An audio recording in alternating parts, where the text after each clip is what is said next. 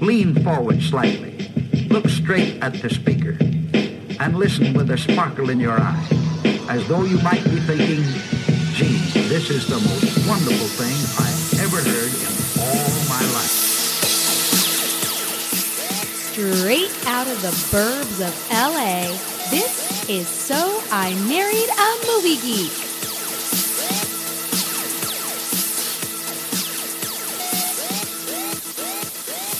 You're listening to So I Married a Movie Geek.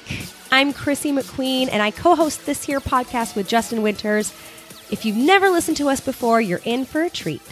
We regularly watch movies that Justin, who is an encyclopedia and all this stuff, has seen, and I never get to see anything because I live under a rock. So today, not only did we watch one, two, and three, the prequels of Star Wars, but guess what, Justin? What? What? We've got like an expert on the show today. What? I know! How did we get so lucky? The self proclaimed Star Wars expert, Dave from the Super Movie Brothers podcast, is here. Yay, Dave! I just want to remind everybody that I am not self-proclaimed. Justin asked me to be on. Well, maybe it's Justin proclaimed then. uh, in the Podfix, I mean, you had three choices. You had you had Wes from Via VHS. You had Duty, which causes a whole bunch of time, you know, constraint issues with Australia time, and then you have me. So uh, as far as as far as far as time frame goes, I fit the best. So. uh but expert uh very close but yeah definitely not an expert. But i do have a lot of opinions on the prequels and uh like you guys i did watch all three of them today. So uh i suffered along with you Oh God, there, there's no way we could ever ever watch three movies in one day. Those days are gone, Dave. oh man. oh no. I watched them. I literally worked 7 a.m to 3 p.m and then i watched them and then even before we started recording i was playing star wars battlefront 2 on my xbox so i am full on star wars mode right now That's a little extreme, Dave. I have to admit, a little extreme. And this is what a trooper you are. Not only did you watch all three of those movies after working, but it's midnight your time, and you're just like, Yeah, yeah, I mean- let's talk about them. I'm not a I'm not a trooper. This is literally like normally my weekends. I do normally watch Star Wars on the weekends and play Battlefront. That's, awesome. I didn't do anything special for you guys. Don't want to take wind out of your sails, but No, I actually feel better. I I have a lot of Jewish guilt. So you say that, and I'm like, Bubba, could I get you some soup? I'm sorry, I'm making you stay up late. Okay. Um. So let's set this. Let's set the stage here. So, uh, not only right now are we recording and we we we're here in our dining room. We got a towel down because it might get moist talking about Star Wars movies. Must you use that word? I've got my shirt off. I'm. It, it's like You're it's, like really into it. No, Dave knows this. Uh, we had a, a rough day. It was it was a pretty crazy day here in the, in the LA and a pretty crazy week because our whole city's on fire, guys. I don't know if you've been watching the news. So with the city on fire, the air quality shit poor.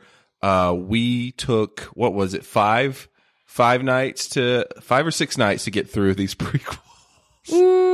Five, right? Five. Because I soldiered through last night. Oh, hopefully how moist we get from talking Star Wars, we can put out those wildfires. We're putting out the Thomas fire totally. We can fight them. with our juices. we have some kind of collection uh, apparatus that we can make this happen. We're sitting on a sieve. like a like that the mousetrap uh, board game. Like the, the the sweat goes into the little thing and it goes down the thing and blah blah blah. Wow. That's right. Is it water on the knee? No, we're just talking Star Wars. That everything's getting moist. Oh my god. Um, so we made it. So yeah, we made it through the prequels. So uh, we've done on our show uh, Star Wars: uh, A New Hope. We've done Empire Strikes Back, Return of the Jedi, Force Awakens, and Rogue One. Uh, so these were the last three movies that Chrissy had to see in order to properly prepare us for the Last Jedi, which is coming out next week. Let me ask you this, Justin. If you had it to do all over again in a vacuum, would you stay with the order in which you made me watch these movies, or would, how would you design the perfect order? I know there's a lot of controversy about this. Oh, oh, there is a perfect order, and I want to hear what Justin has. Uh, I saved the worst for last. So, um, yeah, yeah. Uh, I can't remember what order we did we do them in. We did see. You made me watch Force Awakens, I think. Yeah. I think she watched Force Awakens first. correct. Ooh, nah, yeah, uh, Yeah, no kidding. So, so here's here's the order: you watch A New Hope and then Empire Strikes Back. Then you watch all of the prequels, and then you watch Return of the Jedi, and then you watch Force Awakens, and then Rogue One. So the reason you do it that way is because you end with Empire Strikes Back with you know the the uh no i am your father and then it's basically like the whole prequels are a flashback and then you come back to return of the jedi and then you have vader's redemption so you get to see Vader as the ultimate villain in the first two, then you find out that he's Luke's father, then you do the flashback and see his whole story, and then you get the redemptive story of Luke, and it makes it just a little bit more powerful if it's the first time someone's watching it, if they watch it in that in that order. You know, there's merit in that argument. Chrissy's face was just like, I can't even res- describe it. You're like, what's going on Do you- now? okay, I can explain why. Because once he watched She's like, me- oh no, Dave is like 700% more in, into this than I am at this point. No, actually, I was grateful. I was like, oh, thank God he knows what he's talking about. But I will say this when you first said the order, Dave, I was like, okay, he's on crack. But once you described why, it makes sense to me. I have to say, I'm a very linear person. So if it were me, I would probably want to see, um, uh, what's it, Rogue One first, then A New Hope, then The Empire Strikes Back, then Return of the Jedi, then. But these um, came before all those. I understand that. No, no, no, no. Yeah, because sorry, I, I knocked my mic. Uh, no, no, no. Because you you you can't jump into the prequels and and watch those first because the prequels almost exist with you having a prior knowledge of the universe that existed before them. I totally the agree. Prequels, So so watching the prequels first never actually works out because they are a poor representation of the universe and they are also a a poor representation of the story that they're leading to and everything like that. Um, if you watch the prequels first, you wind up being too exhausted or or or or you know doing too much work uh, with Star Wars. than than you want to do. Chrissy's, you not, want Chrissy's to- nodding her head right now. I, I'm like You- a, I'm like a horse. I'm like yes, yes. Well, you want to start with the original trilogy because I mean that's the way it was presented. You know, the original trilogy is what really sucks you into to Star Wars. Uh, everything else is kind of like icing on the cake after that. Well, I couldn't agree with you more as far as like the one, two, and three prequels are concerned.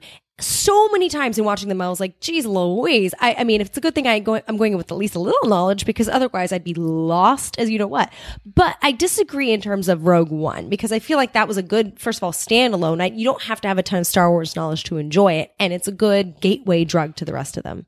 It is a good standalone. That that that, that is true. Um, and it, it's a perfect companion to A New Hope. So if you wanted to make a night of watching Rogue One and then A New Hope, by all means, that's that that sounds like a fantastic night to me. Agreed. These three were, like I said, uh, a chore to get through, especially the first um, half of the trilogy, I would say. So Me so sorry, Justin. me so sorry. Me fell asleep. Chrissy fell asleep, guys. Chrissy fell asleep. Well. Did So- she fall asleep mostly through episode two? Because that is actually the worst movie in the in the prequel trilogy. A lot of people really make asleep in. fun of Phantom Menace, but uh, Attack of the Clones is the worst prequel movie.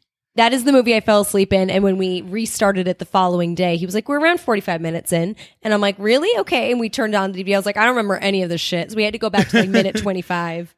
The only really good scene in Attack of the Clones is when Obi Wan fights Django Fett. That's the only like exciting scene. That's like you're like, yes, this is awesome. Everything else is kind of like, eh. Overall, we're, we're going to go one by one, but overall, the trilogy.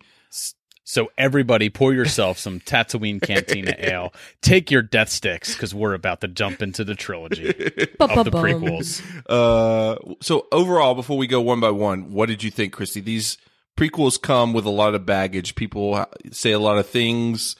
These were the last three of, of, of the Star Wars movies for you to get to. What did you think? There were a lot of highs and there were a lot of lows. I I can't help but feel, and I know I'm going to get a lot of hate mail for this, that in general, but especially with these first three movies, uh, that it's just also overrated. Like n- n- none of it is so bad. We're like, wow, this is really unwatchable, or like this is a bad movie. None of it is bad. It's good. It's just different degrees of good. But after a while, you're just kind of like, okay, why are people so crazy about this? Like, it's fine. It's good. And some things are really, really good, but I don't get the whole uh, hype, to be honest with you. So that's my overall impression. Okay.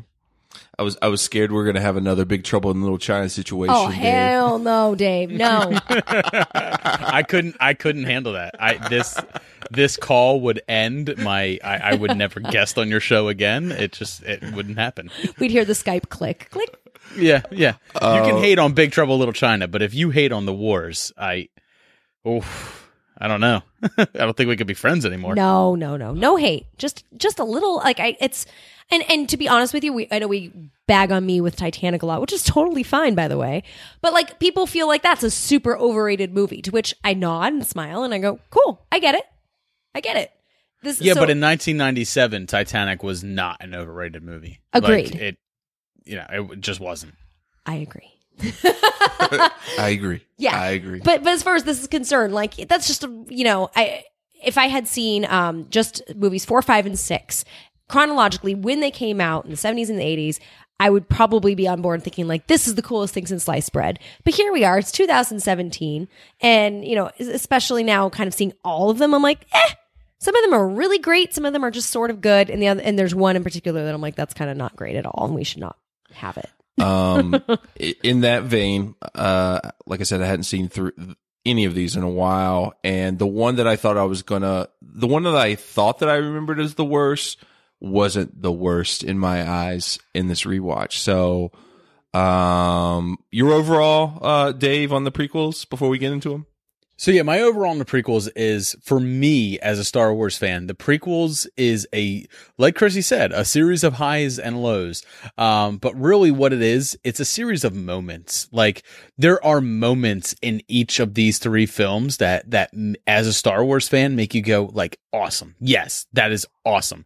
And it kind of is what carries I think Star Wars fans through them is like these awesome moments. And obviously you can't just watch those moments right? It's an entire story that you have to they have to they have to watch. But the moments that happen in them that are that that worth it are really really awesome. And then if you're a huge star wars fan like me you have ancillary material books comics and tv shows that fill in those gaps and expand upon those moments and make those moments extremely worth it when you watch it. So for me that's that's what the prequels are. A, a series of of really awesome moments that you can pop in and enjoy. And you just kind of put up with with some of the s- some of the worst stuff of them I think that's a fair assessment, especially if you're a super fan, because it's like you love it so much, you just kind of go with it.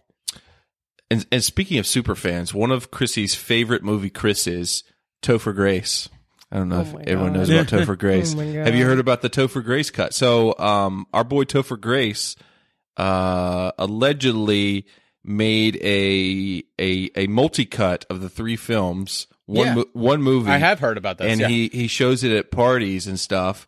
And I'm like, that's a great idea. So watching all three of them, knowing that this time, I'm like, dude, I totally want to make my Topher Grace cut with all this because I mean, there's also the the Phantom edit, which exists, which was technically a fan film that takes the Phantom Menace, edits it down to about an hour and uh, thirty minutes, and uh, it cuts a lot of Jar Jar stuff out. Most of the Gungans speak when they talk; it's subtitled, and they change their dialogue. So Jar Jar comes off as sounding he's still a a comedic relief character. However, um, it's less slapsticky uh, for for him, but there's also just a tighter story in it.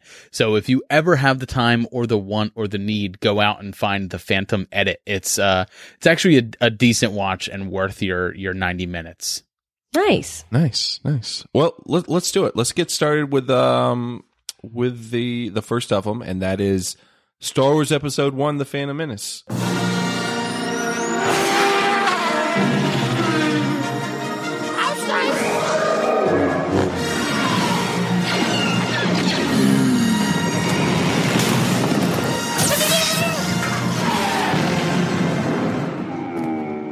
Refer to the prophecy of the one who will bring balance to the Force. You believe it's this boy? He can see things before they happen. He can help you. The Force is unusually strong with him. He was meant to help you. Anakin! Tell him to take off! Will I ever see you again? What does your heart tell you? Are you sure about this? Trusting our fate to a boy we hardly know? Anakin Skywalker, meet Obi-Wan Kenobi. I sense much fear in you. The boy is dangerous. They all sense it. Why can't you? Fear is the path to the dark side. Fear leads to anger. Anger leads to hate. Hate leads to suffering. So this one obviously came out in 1999. Chrissy, the IMDb logline for this because you know it was earlier in the week when we saw this. We'll see if you remember. Okay. Uh, two Jedi Knights escape a hostile blockade to find allies and come across a young boy who may bring balance to the Force, but the long dormant Sith resurface to claim their old glory. Written directed by George Lucas, of course, stars Liam Neeson's Ewan McGregor, Natalie Portman, Jake Lloyd, Ian McDiarmid, Ray Park, Samuel L. Jackson, and of course, the voice of Ahmed Best.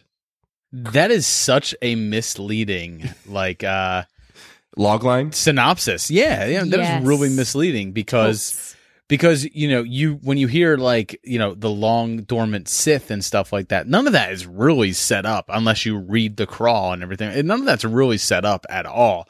Um, as far as you get in this, you get one Sith in this, maybe two, but you kind of got to watch the other two movies to find out that that one hologram guy, he is a Sith. I didn't even know what a Sith was. I read I read the crawl and I'm like, Chrissy's really paying attention. the hell is a Sith? Like, okay, do I need the little golden books? Justin, where are the little golden books that we ca- got Oh for the my kids? god, we have the golden books, Dave. And when we were when we were watching, especially Phantom Menace, I was like, "Damn, I got to get this golden book out because this is a trudge." Yes. Like I, I, I'm worried that we'll never get through this one.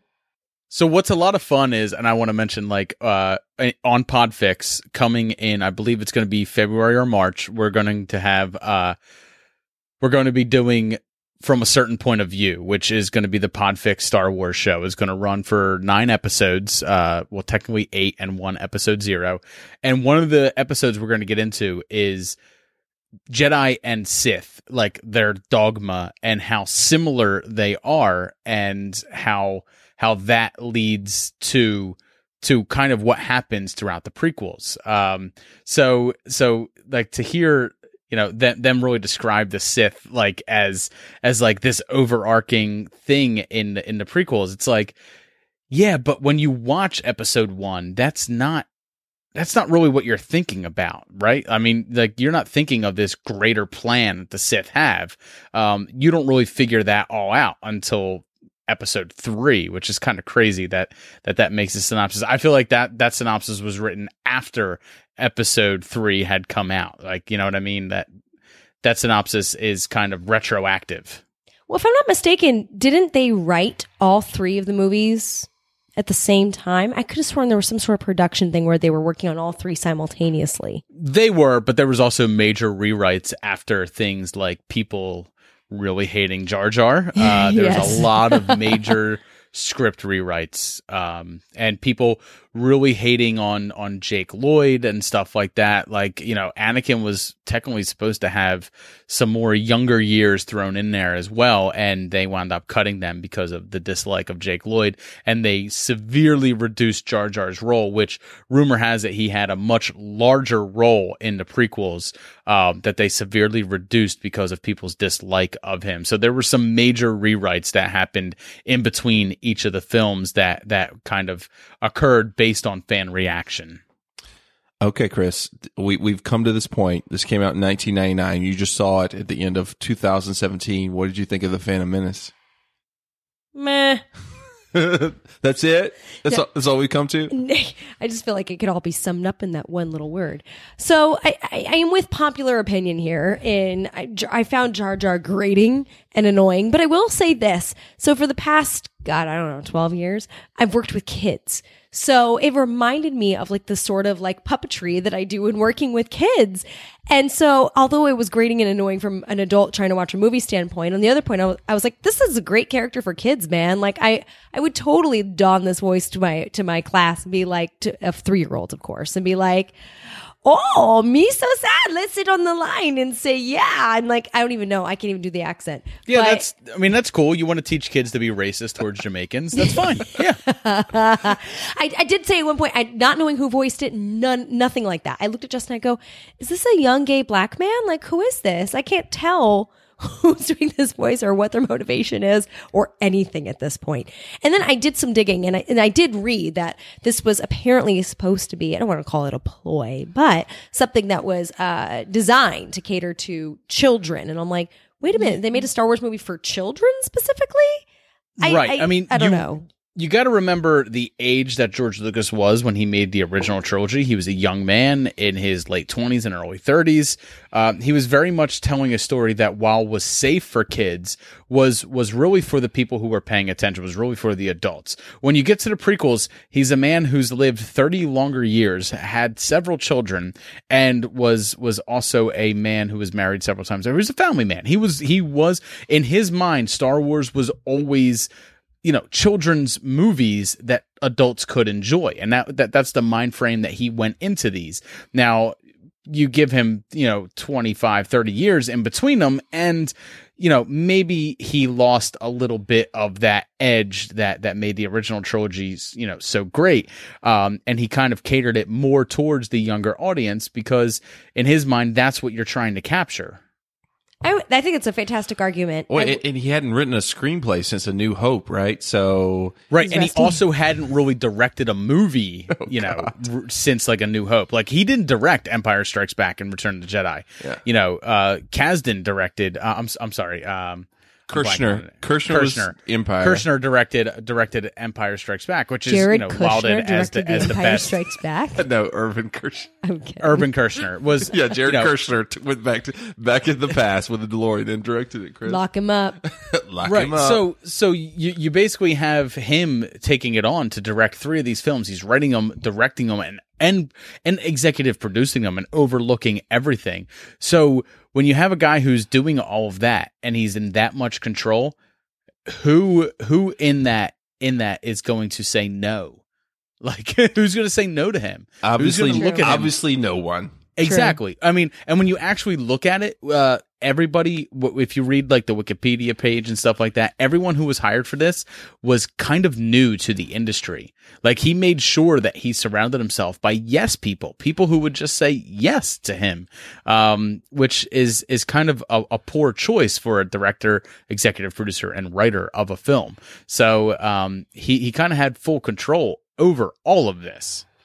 Welcome to Hollywood, though. I mean, to be honest with you, I don't know any medium, whether it's movies or television, actually even music, where where when you're that high up the food chain, that you can find people who will, will say no to you. Period. You know. Well, the man literally was an industry, like him himself, like Star Wars itself is an industry. He he was that, and you know he was employing these people. So, I mean, how many of you would go to your work and tell your boss, like, I don't think that's a good idea? He he was like he was like swimming in gold, like he was Scrooge McDucking in in the gold DuckTales, silo woo. uh, with all his money, and you know I'm sure they gave him a whole lot of money to come back, and then he wrote and directed this shitty shitty movie, man. Ooh, this you're calling it shitty, Justin. This is the worst one, Chrissy. Oh, the worst one. I See, thought I can't believe you think this is the worst one. This is the worst next one. one. we talk about is the worst one. No, like, hundred we'll, percent. we'll get to the next one, and I thought I thought that too. I was like, I remember the Attack of Clones, and I I hear a lot of people say, "Oh, that's the worst one." But watching it back, uh, Phantom Menace, you just can't you can't get by a few things, and those things we've already talked about, which are Jar fucking Jar Jar, fucking Jake Lloyd, and just the whole like it's like the throwaway mother role, who apparently is very important by the time we get to Hayden it's Christensen. so long. Like I think Attack of the Clones is longer than a Phantom Menace, but Phantom Menace seems like it's five hours long. Like well, that's because you had twenty minutes of a pod race. I mean, Oh like God, literally, the longest I mean, pod race of my life. 20 minutes is probably being generous to it. it I, I, I've never clocked how long the pod race is, but the pod, la- the pod race is really, really long. While it might be exciting at some points, having it be that long is, I mean, it's basically like a Rocky fight, except the, the, the enjoyment of Rocky is that, that that 20 minute fight happens at the end of the movie, not in the absolute middle of the movie and feels like it's just analogy. dragging your movie down. Well, it's like a great run pee uh, spot. You could go pee during that part and you still have a good 18, 17 minutes left of the race. You're not going to miss anything. Justin, at this point, our daughter, who's five, had come in the room and you were like, yeah, hey, Brooklyn, watch this with us because, you know, Star Wars. And she's kind of getting on board with Star Wars. So she's like, yeah, okay. And she joins us and it gets to this pod race and she starts going, I'm hungry. I want to go. And I'm like, hey, no, this is the exciting part. I think it might even be the end. I don't know, but it's a pod race. Join me. 15 minutes later, she's like, can we go now? Can we go downstairs? Is it over yet? Did he win? But wait, the Trade Federation is coming up. They're going to talk about politics and, you know, all this other. See, for for my daughter who who enjoys the idea of Star Wars, lightsabers and good and evil and stuff like that, what I do is I show her the cartoons, Rebels, Clone Wars, little 30-minute bits, the bite-sized bits that she can get into to help her understand the characters, and then when she gets older, I'll start showing her the movies. Yeah, I'm with your daughter. We got the golden books. Like I said, we got the golden books. She's she liked the Lego Star Wars show on Disney or whatever. But you were talking about Chrissy, like this is seems like a, a movie for kids. But I'm like, I could never like.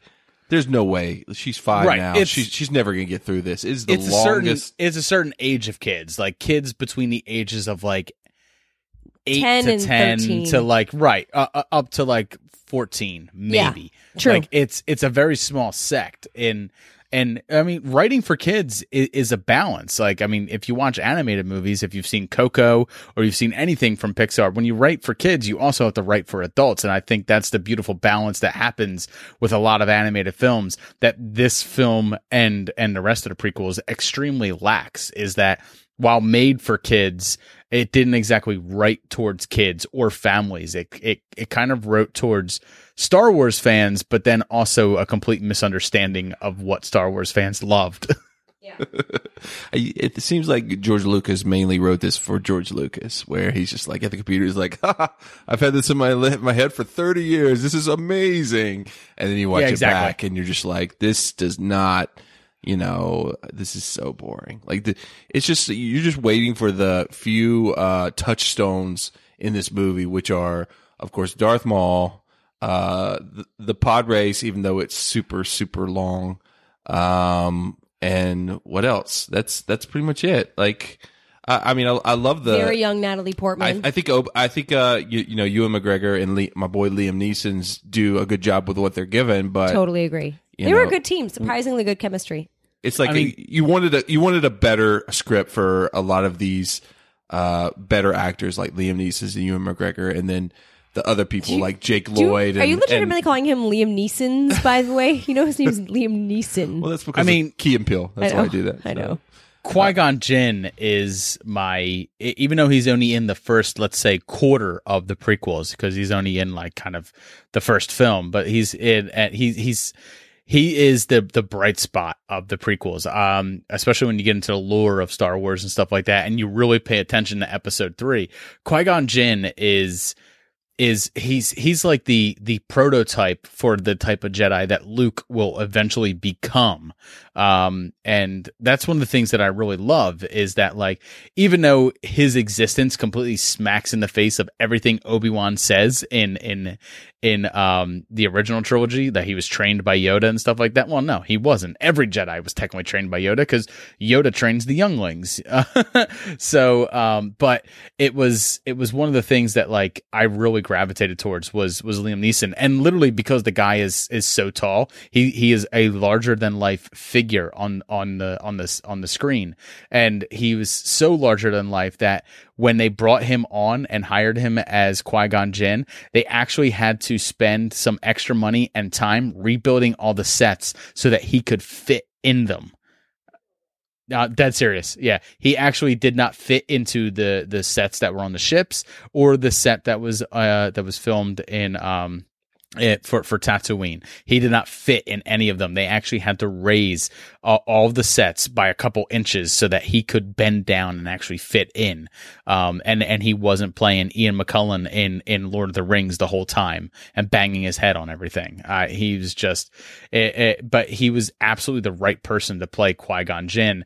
And I think if you like actually pay attention to the to the prequels, the legacy that he leaves in this first film does a great job of carrying out through this and then also setting you up for some of the stuff that gets said later on in in the original trilogy and he's i mean he's obviously the the most seasoned and the best actor in, in phantom menace as well i mean imagine if it was someone else that wasn't as good as actor like Don't be knocking my Ewan McGregor, okay?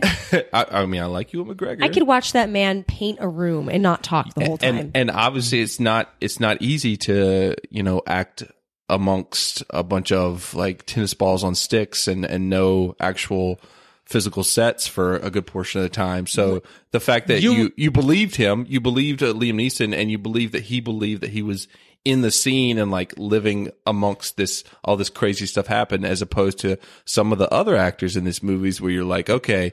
The, it seems like they're they're in front of a green screen and they're they're acting like it. So Ewan McGregor becomes the bright spot for me in in in in the later episodes of this trilogy. In this first one, he's he's really regulated to a side character. Wow. Oh, the, the the other thing that I forgot about, I was I was uh, talking about Darth Maul, talking about the pod race, even though it's super long, and then uh, Phantom Menace, of course, has Duel of the Fates.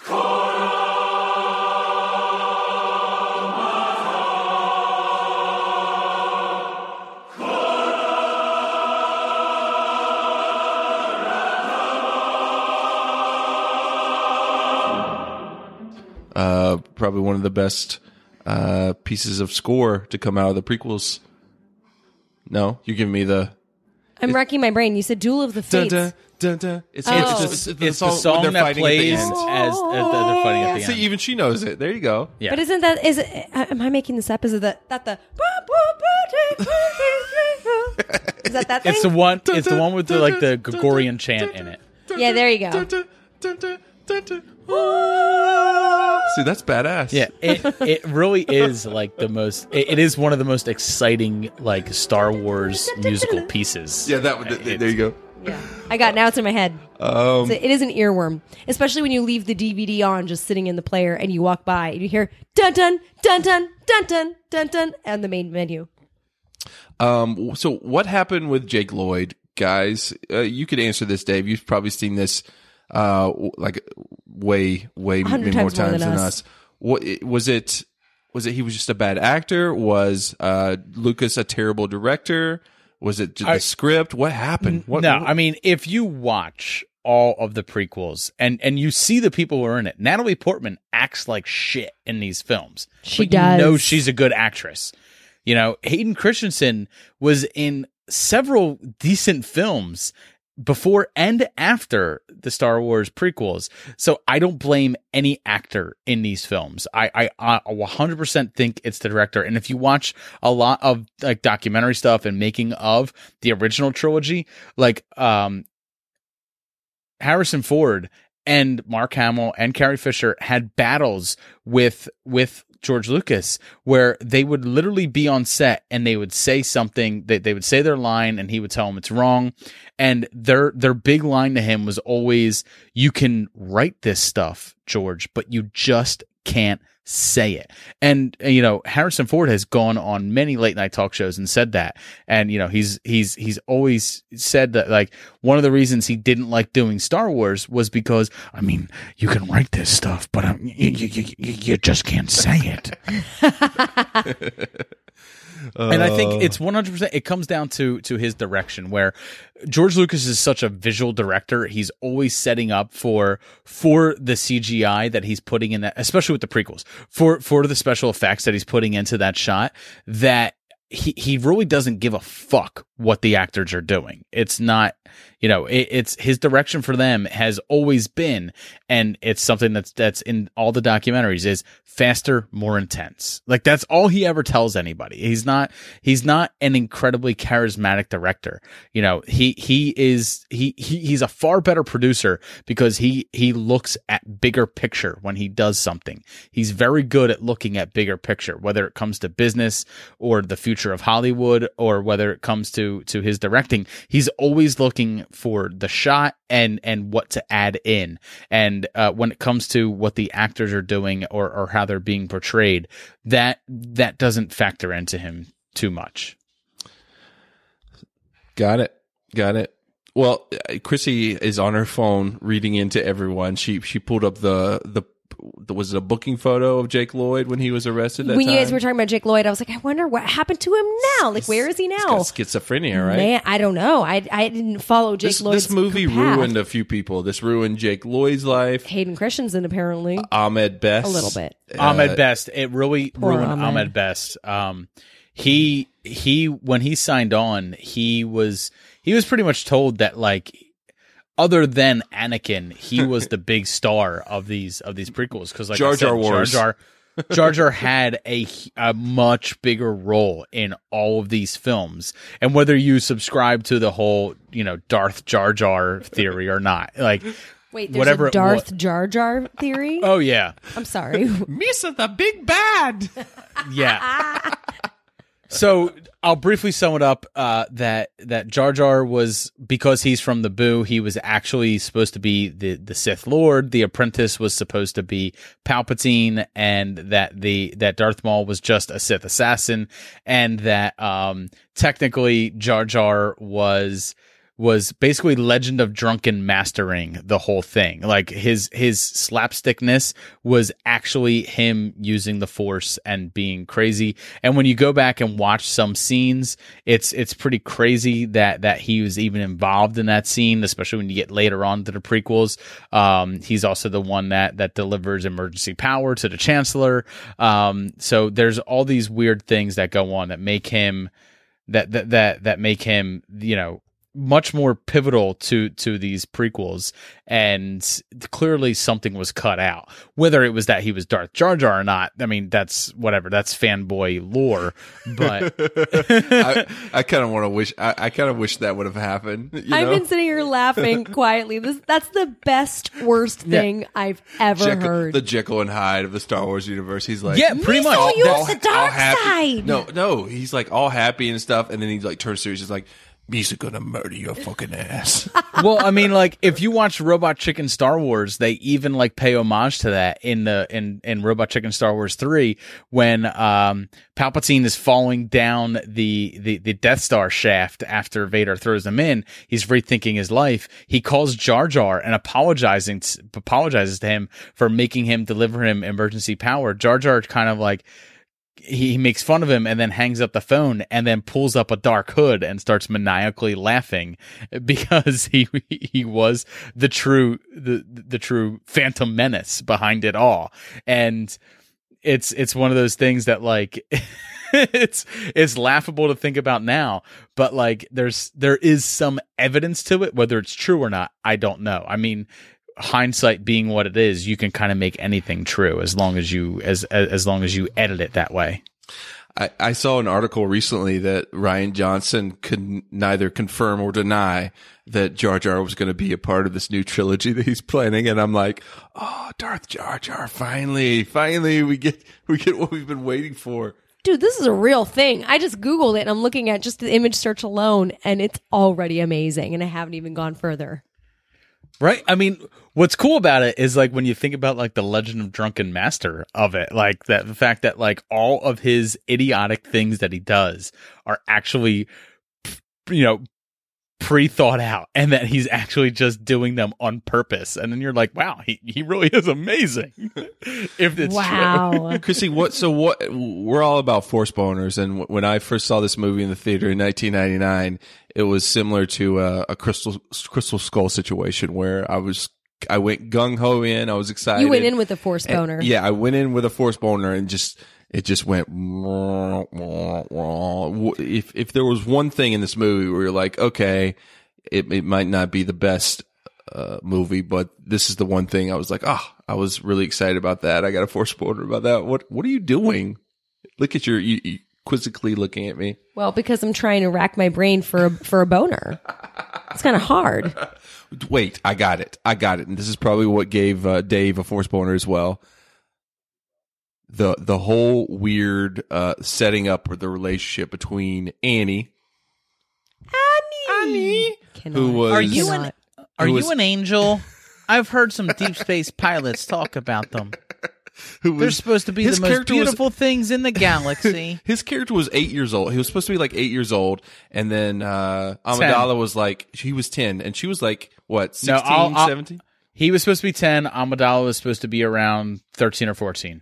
What? That doesn't even make sense. Yeah, she was always she was a- way older than that. She was always well. She was um. She's a year younger than you and two years older than me. So she always played a little younger than her age, chronologically speaking. And So- they, they, they set it up in, in the, in the third movie, uh, or no, the second movie where she says that when they go back to Naboo, that she was the youngest queen ever elected. Right. So she was, uh, I think, 17 or 18 when they made it, playing 14 or 15 at the most. Yeah. That's it's about right. I mean, uh, it, it, is it a little creepy that they fall in love when they get a Um, little bit older? Yes. a little. Yes. a little. I know, right? It's a lot of creepy. But let's face it. I mean, they really ham fisted that romantic relationship. It's all ham fist the whole way, whether it's in this film or the next film or, or the third film. It's completely ham fisted. You really don't believe that these two are in love. Eh, You kind of feel like they're two broken people and they were the only two options that they had. So they just went with it. True. Well, I mean, she was a bored in this movie, and he was super annoying. And uh, as they go on, it doesn't really get that much better. So you're like, what's the love here? What what are they what do they see in each other that is is Yeah. so strong that can upend? What are you doing? Oh, there's a bug.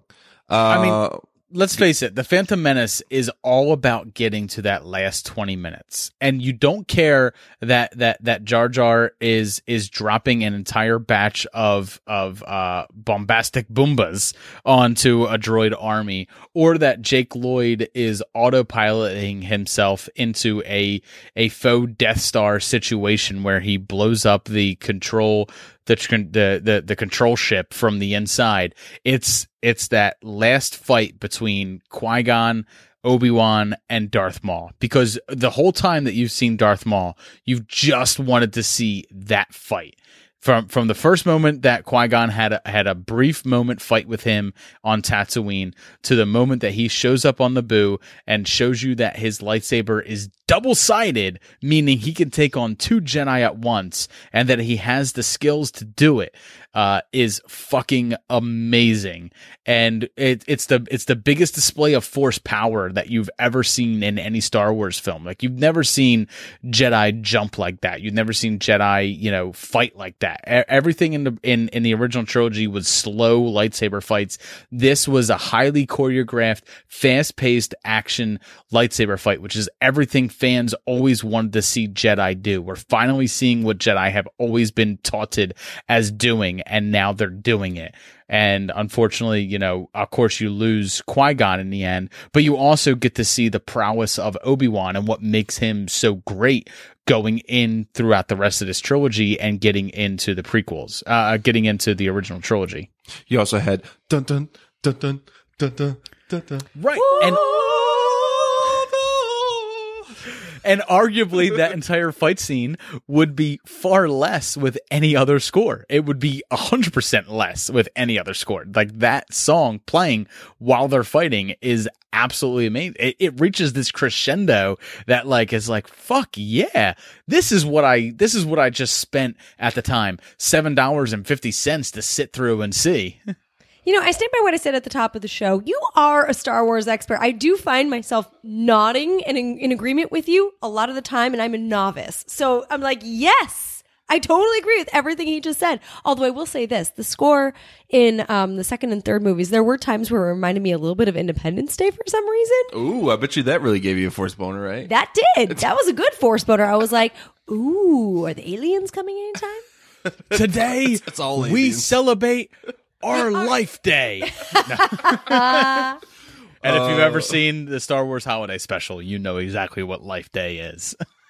Um, I don't know if you know this, Dave. It, uh, I don't know if you know if this is true or not, but I heard that the what do you call those? So when they're fighting Darth Maul, uh, Qui Gon, and uh, Obi Wan, they're going down this corridor with these like light gate. What are those gates called that they have to like stop, yeah, yeah, stop yeah, and yeah. go? What are those things Ray- called? Ray Shields. I heard, and and this might be wrong, that George Lucas got that idea from uh, Santa Monica. You know all the lights on Santa Monica going to uh, the beach, where it's like I could- red light, red light, red light, red light. After you go past, I could hundred percent see that. Yeah, I could see that. Yeah, like like You know what I'm talking I about, mean, Chris? Not just Santa, but but any city where like every couple blocks you have a red light and you're fucking stuck. I mean, Uh, there, there's a notorious like when you pass. So we, you're going on. You're, you're in West Hollywood, Chris. Yeah. You're going on Santa Monica, going west. Okay. uh, and you know uh, Beverly Oh. Hills is on the left, and there's Yes. there's red lights just Near like lined like San up. Vicente. Yes, A little east of that. you know what I'm Yes, talking about. I do. I think I think that's where he got it And from. then you get on the 405 and land in Marina Del Rey. I can 100% see that because it was one of those things that like I understand that they existed to build tension, but it it, it, it kind of took the wind out of the sails in that fight, which is kind of like going to the beach. You're like, we're going to the beach, red light. like if We're you're gonna, going to the beach, red light. like if you're gonna have a, a double sided uh, thing like that, like he, he's got that's a lot of pleasure to give. Like you, you got to have both people at the same time, man. Don't don't separate Yeah, I mean, them. you need a you need a Keith David to really orchestrate that, like he did in Requiem for a Dream. Chrissy's favorite movie. I can't, you guys. Chrissy, Can't. ass to ass. Chris, remember that scene? No. I pushed that movie so far out of my memory. It's like uh, So, a PTSD event. Thank you. So when we just did for um for our movie cocktail, we our our our our thing was that it was supposed to be drug fueled movies. I made a rule that no one could pick Requiem for a Dream because I can only watch that once every ten years. My soul can only take it once every ten years. I really can't. I can't I- do it. I can't do it. No. I love I love the movie. I applaud it for a lot of things. However, the the, the way it makes me feel for days after I watch it, it just I, I just can't take it. So it was my Soul rule. sucking vortex. You can go back to our, our episode way back in the day, and the first five minutes of that episode is Chrissy just really getting mad at me for making her watch that. I movie. remember sometimes I get mad. It's I'm you know what? I feel like this is a good time. Justin, I'm sorry. Sometimes I get mad at you because you make me stay up late. When I you see me falling asleep, you're like, and you're nice about it. You're like, hey Chris, sit up. And I'm like, fuck you, I don't want to sit up. Right? But this was a whole different level of anger. No, Like you look. started this podcast and I was like, I hate you. I hate everything. One hundred percent, Requiem for Dream is one of those films that everyone needs to see at least once. Like you need to see it at least once. So, Chrissy, you've got yours out of the way. You don't need to go back to it. I'm good. Now you got to see Mother, Chrissy. That's the next one on no, your list. I'm good. I'm good. You I- said you got to see it. It's coming out for Christmas. you I'm already it. made me watch Human Centipede, Justin. There's two more of those, by the way. Oh, There's two more of those. Yeah, you got to. You, All right, you got to so- complete. You got to complete the trilogy, just like we're doing with Star Wars. You started it. You got to finish it. So, guys, uh, so Phantom Menace has 55% on Rotten Tomatoes. The audience score 59%, 6.5 on IMDb. Um, this this movie grossed 474 million in the U.S. and uh, just over a billion worldwide when it came out. So I would say I would say that's fair. I think all of that is is fair. You know, the uh, I I think it's not for everybody. If you're a huge Star Wars fan, you f- like me, you find things to really like and you gravitate to. Um, there's I mean there's there's there's some things we didn't talk about like Midi-chlorians. Star Wars fans hate those.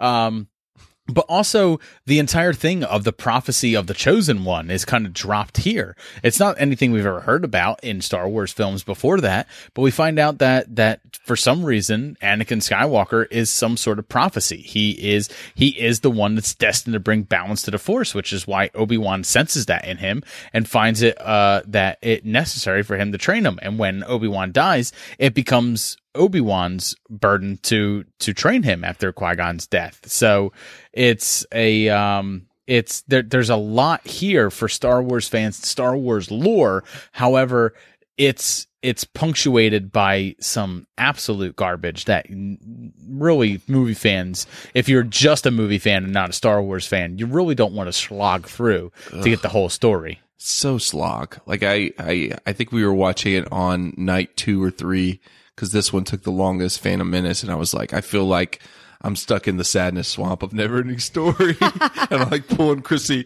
Artax along. I'm like, please, Chrissy, let's. We're almost towards the end. Please, Right. no. Please. Because he's like, like, no, uh, sinking. Chrissy, uh, so Dave, Dave, obviously, he showed his hand. He thinks Attack of the Clones is the worst. I, I do. I Yeah, think I do. I think Phantom Menace is the worst after watching it again. What what what what, what do you lie? I think you're both right. You can't say that. I can. Let me explain why. So I think you're both right because on its face, Phantom Menace is the worst. The reason that I, I think the second one is not the worst, just on its face, is because there were more high points uh, in the second movie in Clones, whereas there were like no high points. But you asked me earlier, what were your force boners for Phantom Menace? I'm like, Meh. like I don't have any, and which doesn't mean I hated it. I just don't have any. It doesn't have as high of highs and it doesn't have as low of lows. Overall, I think that makes it totally mediocre and therefore probably the worst. Whereas the second one has more high highs and definitely lower lows. right I- but the second one its highs do nothing for the franchise as a whole do nothing for Star Wars lore pretty much other than the very end when you find out oh Geonosians they are the architects of the Death Star. Woo! Ooh. and they completely ham-fist add in a new apprentice for for for uh for Darth Sidious and you're like where the fuck did this old motherfucker come from? What phantasm universe did you pull him out of and just fucking shove him in you got a really good point. Oh, I love Phantasm. Chrissy, so Chrissy, this is the first time you you saw this movie. Um, I'm sure super fans have trolled the trivia, the IMDb trivia page for this movie several times, but you might be surprised or enjoy a couple of these. So during filming, Ewan McGregor made lightsaber noises as he dueled. It was noted and corrected during pro- post production. That's hundred percent true. Um, and to That this day, awesome. he still he still does it, and that's something that that that Lucasfilm and Disney are going to have to deal with when he comes back for an Obi Wan movie. I fucking love him. That, that's so endearing, man. You know, like if you don't do that, that's where I would be worried here's about. something you. a lot of people don't know. His uncle was in A New Hope. His uncle is the actor who played Wedge Antilles in A New Hope. So What? Yeah, he actually has Star Wars in his blood. I mean, it's his it was his uncle who was in those films. So it's it's kind of cool that like he came back to be Obi-Wan and he he is reportedly if you believe everything Disney's saying about the future of Star Wars is that he will be back again to to play middle-aged Obi-Wan chilling out on Tatooine. Ooh, let's put another towel down for Chrissy. I met him about seven years ago, and I have to say, I don't think I've ever been so like in person starstruck by somebody. Ooh, you had like a uh, multiple force boners. Well, I knew he was there, and so I was talking about him to somebody else on, on production staff. I was like, "Yo, McGregor is here," and I'm trying not to freak out. And like as it was happening, like literally as this was happening, he walked up behind me. He was like, "Hi," and I turned around. I was like, "Hi," and I couldn't function. Did And he say just- hi like that or did he go hello? No, he was he was so like just like I, I don't know how to describe it other than to say like the nicest, most average person in a and I mean that in a very good way. Um yet those eyes, man, those eyes are just a pool of blue. I mean, I 100 percent think that's true because honestly, like one of my favorite reality TV shows is the TV show where he did the motorcycle diaries across Europe, where he pretty much rode a motorcycle across Europe, and it was just him and his friend riding a motorcycle. It was, it was, it was one of the best. I can't even remember the name of the show, but like I've seen it. I've seen the series at least three times, and like it's just, it's just him Yep. riding a motorcycle around Europe. And it's it's so much fun because he's such a fun, genuine person. Yes. And it's, it's Genuinely it- happy, just like, hey, I'm Yeah. happy to be here. What's going on? And you're like, what? you know when when there's an IMDb trivia that said these actors were considered for this role that you should take it with a grain of salt, but these are the the ones for Qui Gon. We got Morgan Freeman, Tom Hanks, Kyle MacLachlan, Kurt Russell, Denzel Washington, and what what might be my favorite, and probably he put it on here himself, Vin Diesel. Can you imagine? Yeah, no. I mean, clearly Christopher Walken is the choice for Qui Gon. If not, if oh not my Liam Neeson, god. Okay, then go ahead. Walken. Go ahead, Dave. We know you can do it. Let me hear your walking as Qui Gon. Well, I'm checking your blood, you see, f- for midi-chlorians. and it's it's it's kind of like a little bacteria uh, tells us how much force power you have. Really. and the, the that was great. And the last one, according to Ahmed Best in a Rolling Stone article, Michael Jackson campaigned for the role of Jar Jar Binks, but George Lucas decided against casting him because his star status would compromise the film. That's Yeah. hundred percent true because that is th- that was George Lucas's main viewpoint on all of the characters was that he he wanted to not cast unknowns but cast people who who who would not take away from his story. Um, you know, he he wouldn't want a Tom Hanks, he wouldn't want a Morgan Freeman, he wouldn't want people who had star power because in his mind, Star Wars is more about the saga and the story that he's telling than it is about any one actor playing it. So I think that's something they kind of hold true even to this day, even though they're they're hiring people like you know Oscar Isaac and they're hiring people like Laura Dern. Those are people who aren't major stars they're big stars but they're not major stars. You know they don't overshadow your production. So it, it's it's something that that he felt even you know way back when he was making the original trilogy which is what he said you know he he chose practical unknowns because of that. Really he he, he picked unknowns because of budget reasons. But it's something that they've always carried through in star wars is that they they kind of take on virtual unknowns. L- looky, Annie, me some moonwalking. Oh boy. Oh, Oh my god, I don't know what just happened. there. Sharon, Oh Jesus. you should take off your pants. Oh my god. Drink of the Jesus juice. Wow. That would have been terrible, man. That would have been so crazy. So He's is a this- bombad general Oh, Chrissy. So, so does this all explain Hayden Christensen? Like Well, let's get to Hayden Christensen. Can but, fir- we? but first, let me get f- final grades for F- Phantom Miz for you, Oh, Chris. okay. Go ahead. uh C C? C. Ugh, I'd have to give this one uh yeah, C minus. Dave, you? C plus. I C mean, C plus. C plus. I mean, I'm not. I'm not. I'm a huge Star Wars fan, but I'm not going to sit here and be like, you know, this is a fantastic film. I'm still, I'm still a guy who reviews films and reviews them honestly. C, C plus. I mean, it's it's better than Assassin's Creed. What is it? What is it? exactly. Exactly. Uh, C plus. I- so- I think that's fair. So, so let's move on to the second one. That one is uh, Star Wars Episode 2 Attack of the Clones. Do you have any idea who's behind this attack? We will find out who's trying to kill you, Padme. I promise you. Escort the senator back to Naboo. She'll be safer there. I do not like this idea of hiding. Sometimes we must do what is requested of us. Dangerous and disturbing this puzzle is. You are using her as bait. I'm a Jedi. A Jedi! What do you know? Follow that speeder! He went that way. This is a shortcut. I think. Anakin! How many times have I told you? Stay away from the park couplings.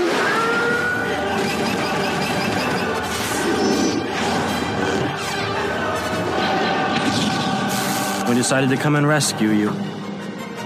Good job.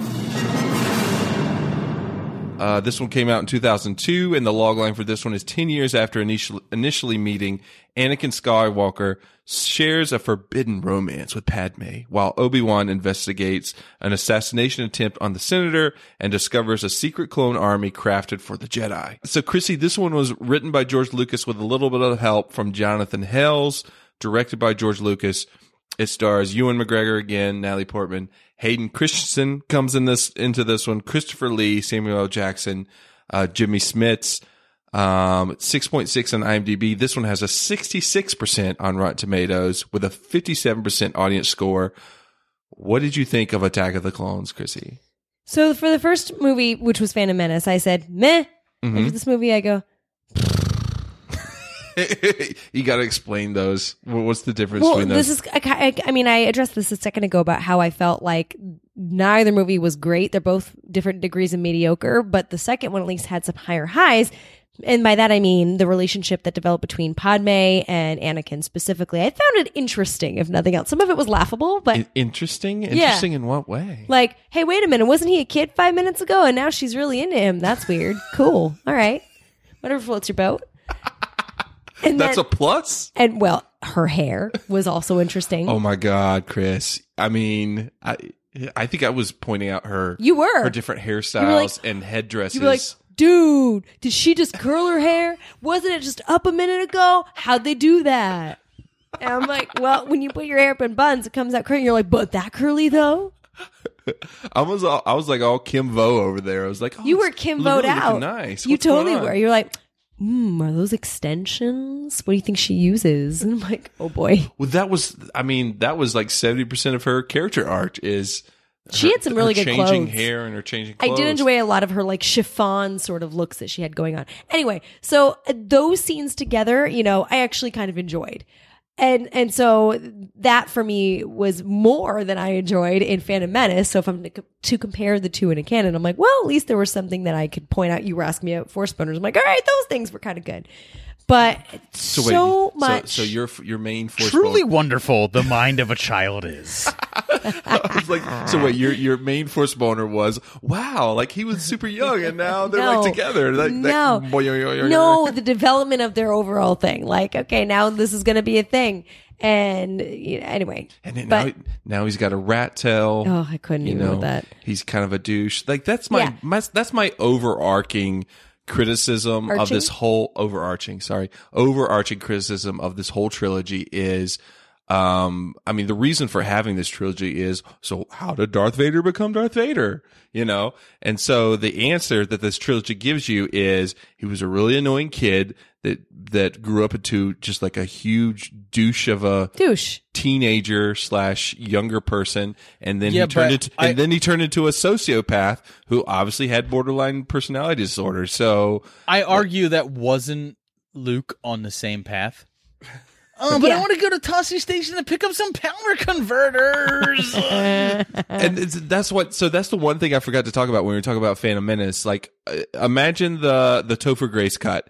How how much of Phantom Menace would you have? So I, I I think the Topher Grace cut. I don't know what the final runtime was, but say it's like three hours long.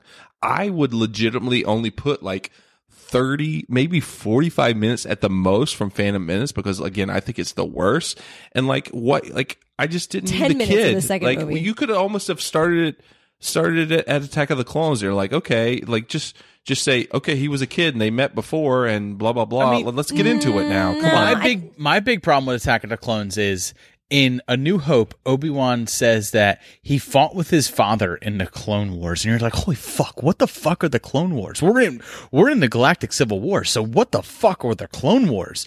And what the movies do is like introduce the Clone Wars, and like this is how the Clone Wars started. We're gonna skip the whole Clone Wars though, and by the time you come to Episode three, the Clone Wars are practically over. There were so many times during uh, episode two where I was asking myself, "Where are they going with this?" And I'm like, "I don't know," but I was at least was somewhat on board with the with what was happening, even if I didn't understand it. Nowhere. They were going nowhere. They were they were literally leading you to a fucking insectoid human hybrid, showing you the fact that a a that they created a Death Star prototype and and then handed it over to Dooku, and that was it. That's where they were going with it. And the whole fact that that whole throwaway line that happened in A New Hope that he fought with his father in the Clone Wars, th- this was literally just just cleaning up that line. That's all this movie was. It was absolutely nothing.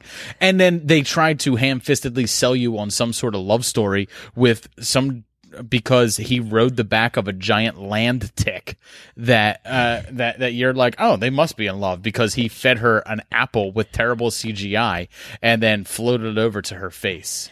But that's why I enjoyed it, not the whole movie, just those parts. Because Justin was asking me, he's like, "Really? Your You force liked boner was those about parts? that?" That was because the worst. If I was how I, laughing if that's at how them. I, if that's how I courted my wife, like acting like a wooden puppet and like floating things towards her face, then she would suck my dick every time I put it near her mouth. But that doesn't happen. Oh Lauren, don't do it. But but but but that's what I mean. It was ridiculous. And Justin, you know this. We were watching it, and sometimes when these scenes were going on, I'm like laughing at what's happening on the screen. I'm like, okay, yeah, whatever. And I found that somewhat enjoyable, at least more than the first one. Where in the first one, I didn't have anything that I could openly laugh at in that way. it's way. basically like she slept with him because like they were alone and there was nothing else to do, and he kind of could do some cool parlor tricks. So And they wound yeah, up together. Yeah, why I was not? like, all right. It was it was it was the same mentality as like, well, we're at this frat, frat party. Everyone else is too drunk. It's two a.m. I might as well go home with the dude who can do this fun thing. And Well, how how it was what it was ten years between Phantom Menace and this because About that, yeah. It was it was definitely like lust and not love when they first met, and she was like, "Oh, like, ooh, you, Annie, you what's so going much." on?" And he's like, "Look at my rat tail, like I'm all aloof and like a douche, and like you're gonna love me." And I'm like, "Don't love him." You know, Natalie Right. Portman. You have you can beautiful almost hair get it and- when you and get to the third one. and You're like, holy shit, look at those pecs. Jesus, yeah, who wouldn't? I mean, come on. You know what's funny? in the this difference w- between the first, second, and the third. The first one is like, meh, okay. The second one is, where are they going with this? And the third one was, well, that escalated quickly. Yeah, i- i- it's it's pretty much that. And it's I think the love story is the worst part of the prequels. Like the it not not that I wouldn't have enjoyed a love story, don't get me wrong, I would have, but make it a believable love story, you know? Like they bonded over the fact that Anakin's mother was dead. Yep. Like and, And, by the way, like- he didn't seem to care about her whatsoever in the first one. He's like, bye, mom, I'm to leave forever now. And she's like, Yeah. bye. Well, I mean, let's Well, face it. You're sad, Chrissy. Come you're ten. on. You're ten years old, and the promise of a of a light sword is put in front of you.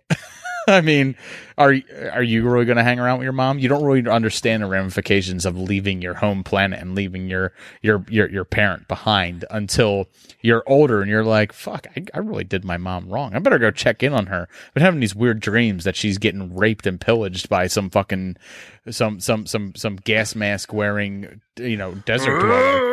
that, that thing. Do your impression, Chris. I can't.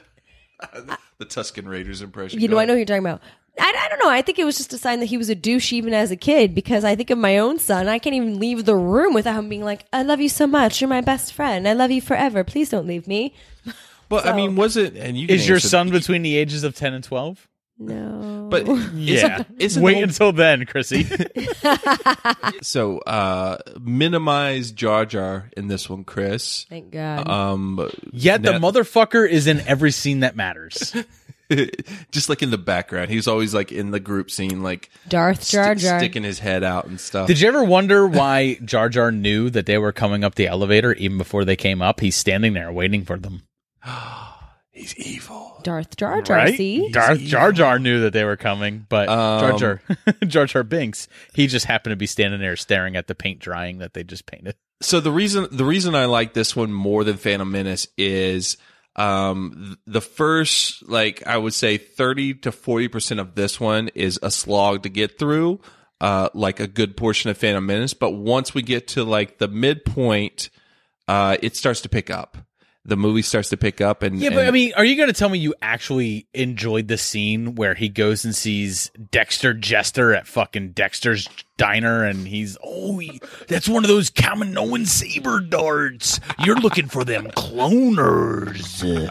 It's, it is little like the first half of the film is, is George Lucas reliving his fantasy of, of filming 50s race cars. Like, you know, there, there's a race scene in the beginning and then he goes to a 50s sock hop diner on fucking Coruscant. That's one of the things that bothers me the most. And the fact that like Dexter Jettster is just like this fucking like he's th- every character in this, every character that's not human or Jedi is a fucking caricature. And it's such a problem. Even more so than than the completely racist, you know, uh Asian uh you know representation of the Neimoidians in in episode 1 where you know they all speak in broken English like they're like they're Asian immigrants. Uh this one treats every single alien species as if it's some sort of ig- immigrant meant to be point and laughed at. And it is such a fucking problem for me like when I watch this one. The first half of the movie is terrible. And then Obi-Wan goes to Kamino and gets into the plot of the story, which winds up meaning nothing until the very end. Well, but he's doing like his he's like detective Obi Wan man. He's he's he's roaming around the galaxy. Except he's not collecting detecting anything. He's asking people for the answers. He he has to be told by a child that there is an entire system missing from the map. A child has to tell him that. Master, maybe because someone deleted it from the records. Truly special the mind of a child is. It is we- pandering. But yeah, to- once we get uh, we we get Jenga and Boba, and they just all of a sudden just Did you say up. Jenga as if like He like did. you're pulling Django. bricks out? Django. Like said Unchained. Django. Yeah, like Django Unchained. Yeah, the That's- D is silent. no, it's He did. He named To he, he named Django. Django after not Django Unchained, but the the original Django that uh, Quentin Tarantino uh, did the homage to in um, Italian an Italian film. So um so yeah, that's the main reason. Like once we get to the midpoint and all that you know boring stuff and and love stuff's out of the way, and especially once they get into like Star Wars Gladiator Arena, I'm like, yes. like yeah. yes, more of this. Like bring on the purple lightsaber, Mace Windu, Mace Windu, and Samuel L. Jackson. Like just- Yay, find more reasons to get Padme in a midriff. that's also nice, Dave. Thank you, thank you for reminding me of that. Warrior costume ever. Well, we already talked about the big part I like this movie is her changing uh, uh, hairstyles and wardrobe, um, like several and her times. and her nipples blasting through that white outfit. I mean, Chrissy, did you enjoy that too? Poor Natalie Portman, man. Force boner. She'll never live it down. Yeah. she'll never live it down. I mean, she she honestly was like after these films were done, she's like she even said she would never sign another multi-picture deal again until until Thor came around, uh, and surprisingly, she signed it with Disney again. even though it wasn't Disney at the time that these were made, you know, she winds up doing Thor and walking away from that in the same way because of the way her female character was portrayed. She disliked it.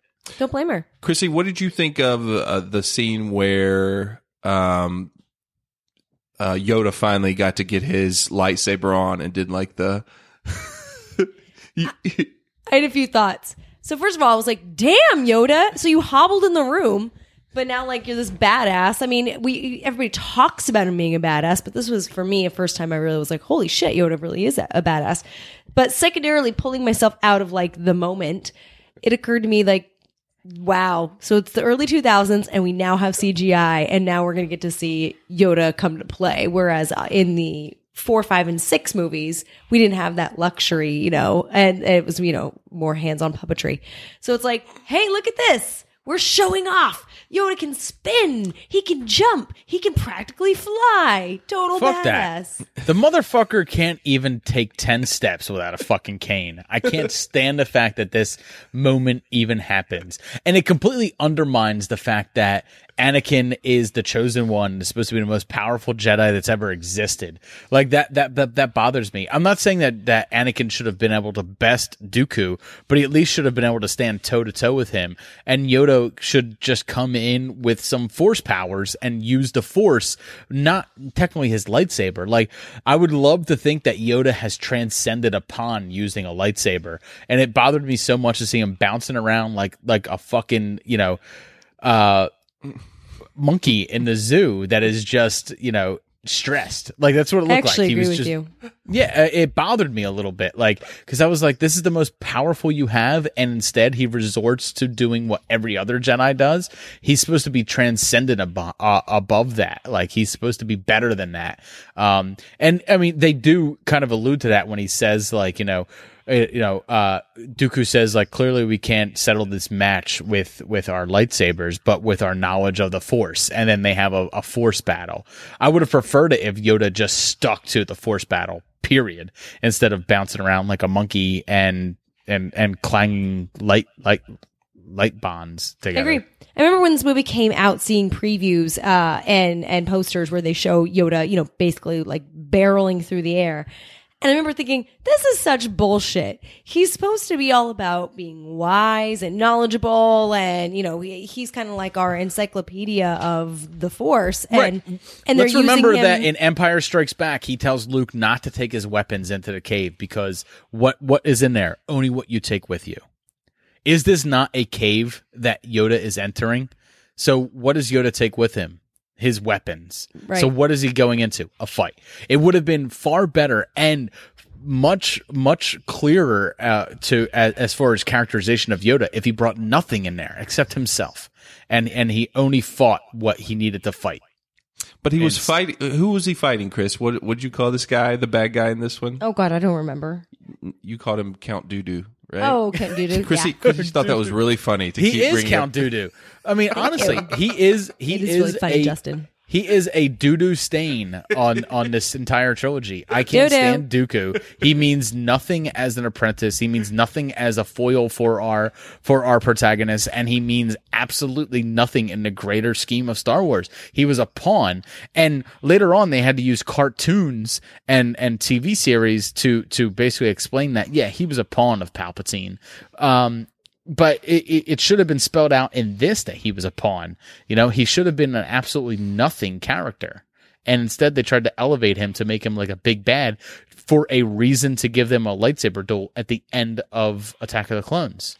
They- where I felt like the lightsaber duel at the end of Phantom Menace was earned because we got introduced to a new character who seemed menacing, and then we got to see how menacing he was. Instead, in this one, we get introduced to a 70 year old man who is touted as being menacing, and then we get a stunt double filling in for him. I would have much preferred a a a duel of force powers between him and Yoda, so I would have been like, "Fuck, this dude's fucking serious." True that. I would have preferred that if it Chrissy again called him Count Doodoo. That every time the lightsabers hit, there was like, like, no. Justin, are you twelve? Sometimes I am twelve. Just a little bit, but it's I feel like there's a YouTube video out there that exists that's exactly like Justin's mind. Well, I w- w- they have the one where it's like uh instead of the lightsaber sounds, it's uh again Michael Jackson like. You know, every time. That's hilarious. which reminds me of my uh, one of my favorites, uh, which is the John Wick. The, the So John wait. Wick. Every time he shoots somebody in the head, it's in, in Does the John wait? Wick video. Does that mean every time uh, a Jedi th- or, or a Sith throws lightning, it goes? "Shama-hum"? I hope so. That would make this movie so much better. Uh, so much better. Uh, um, so let me see. Uh, trivia for this one, Chrissy. Uh, Samuel Jackson has said the words "bad motherfucker" engraved on the hill, uh, the hilt of his lightsaber. Um, what else? and he had to fight for purple. Uh, He had to fight for purple, a purple George lightsaber. Lucas told him that purple didn't exist in lightsaber colors, and he goes, "Well, it, it does for Mace." Makes sense. I got a purple Does for lightsaber for, for Brooklyn once, and I don't know somebody who knows Star Wars much better than I saw it once and was like, "Oh, you have the blah blah blah lightsaber," and I went, "Yeah, cool. It's purple. I like it." Th- this is a bit of amazing IMDb trivia in terms of the actors. Chris, actors Chrissy, offered when go- when me and ahead. Lauren went to Disney World, Lauren Mhm. made a purple lightsaber too. Lauren is my soul sister. I miss her. Uh, So these are the, according to IMDb, these are the actors that auditioned for the role of Anakin. Chrissy, Ryan Phillippe. I didn't. Okay. So at one point, I can't remember if it was in the second or the third film. I half jokingly, after Hayden Christensen couldn't act his way out of a paper bag, looked at Justin and said, "I'm sorry. Was Ryan Phillippe busy this day? Like, why? Why?" Uh, not only that, Paul Walker, Colin Hanks, Christian Bale, Heath Ledger, James Van Der Beek, Joshua Jackson, Bingo, that's my pick, James oh. Van Der Beek. James Van Der Beek. Okay, I swear to God, all my life, James didn't say this out Van Der Beek was my pick. I thought of Van Der Beek too. I was like, I was like, is he? Is this like Dawson does Star Wars? At No, one I'm point? sorry. Watch Rules of Attraction and then tell me that James Ah. Van Der Beek couldn't have played a dark character and couldn't have done everything that Hayden Christensen's done, but better.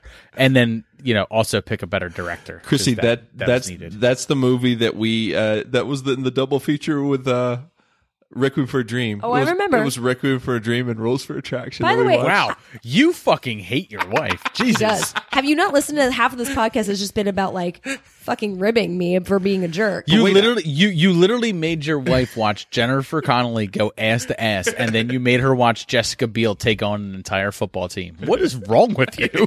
was a good good A good weekend of entertainment. Wait, I, so I didn't even get to the best one, Chris. Oh, my my, my pick would have been Chris Klein. Imagine Chris Klein in this role as Anakin. No, Chris no, Klein. no, Um, no. Jonathan Brandis and and this one, which I've heard several times, but I wonder how far. Wasn't Jonathan Brandis dead by this point? Yeah, they were going to bring him back and have him be Ghost Anakin. Reanimate him.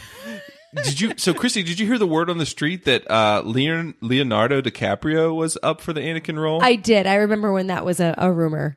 Ima- let's just imagine that right now. Let's just take a I'm sorry, he like imagine- just come off Titanic. He was going to come off Titanic and do yeah, this. that's that's a pipe dream. That, that Yeah. that's like when when when uh Warner Brothers says that they're looking for for uh Leonardo DiCaprio to play the Joker in in a, a Joker solo movie. Hundred percent. Um, but I, I mean, f- Hayden Christensen, like you already said, I mean, he was good in like Shattered Glass, and there was even a good uh, difference between his acting in two and three. It looks like he he stepped it up. Maybe he watched two and he's like, man, I really Wasn't he also get- in Cider House Rules? Wasn't Was that he? also a thing he was in? I didn't see that movie, but I wanted to. Oh I- man, I, I I know he did some things of of you know repute before he did this, and then everyone's like, "Oh fuck, man, what is wrong with it? Why is he so wooden?" And it's like, it's not him. It's honestly not him. uh, it's unfortunate that he's been brought to this uh, now that he can't find a job in Hollywood, but he he, he honestly was a better actor than than this film allowed him to be. all right. Fin- so final grades for Attack of the Clones, Chrissy. C minus So wait, th- this is what did you give Phantom Menace? C. But C. I, I almost gave it a C minus, so I'm like C. But this one's a C Wow, minus. for worst me. grade for this one, Dave. a D, not a D plus, just a D. This is the this is the worst of the trilogy. So I gave Phantom Menace a C minus. I like this one slightly more. I would say a C for this one in my eyes. Still not too good. Um, yeah, I don't. I don't see myself revisiting this one in in a good good amount of time. So, That's cool. um, let's No, let's let's so- Honestly, if if if all of the trilogy was summed up into thirty minutes for Phantom Menace and then fifteen minutes for Attack of the Clones, and then your last sixty minutes was everything that happens in in uh Revenge of the Sith, y- you you could have a pretty decent movie. But Dave, 15 minutes is not enough time to set up this love story with like in the field and riding Why? on That's the that's about as much time as they gave it anyway. So and the gladiator arena fight. just as much time as they gave it. In the- in jumping the film. around Yoda. There's a lot of good stuff, guys. Come on, come to my side of the fence. But um, Meh. If so powerful you are, why leave? so let's wrap it up. We got Star Wars Episode Three: Revenge of the Sith.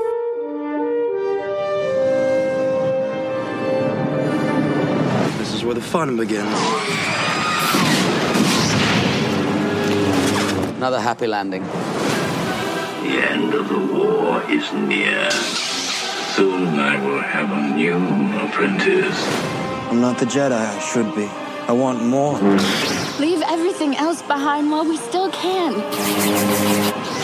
You're under arrest, Chancellor.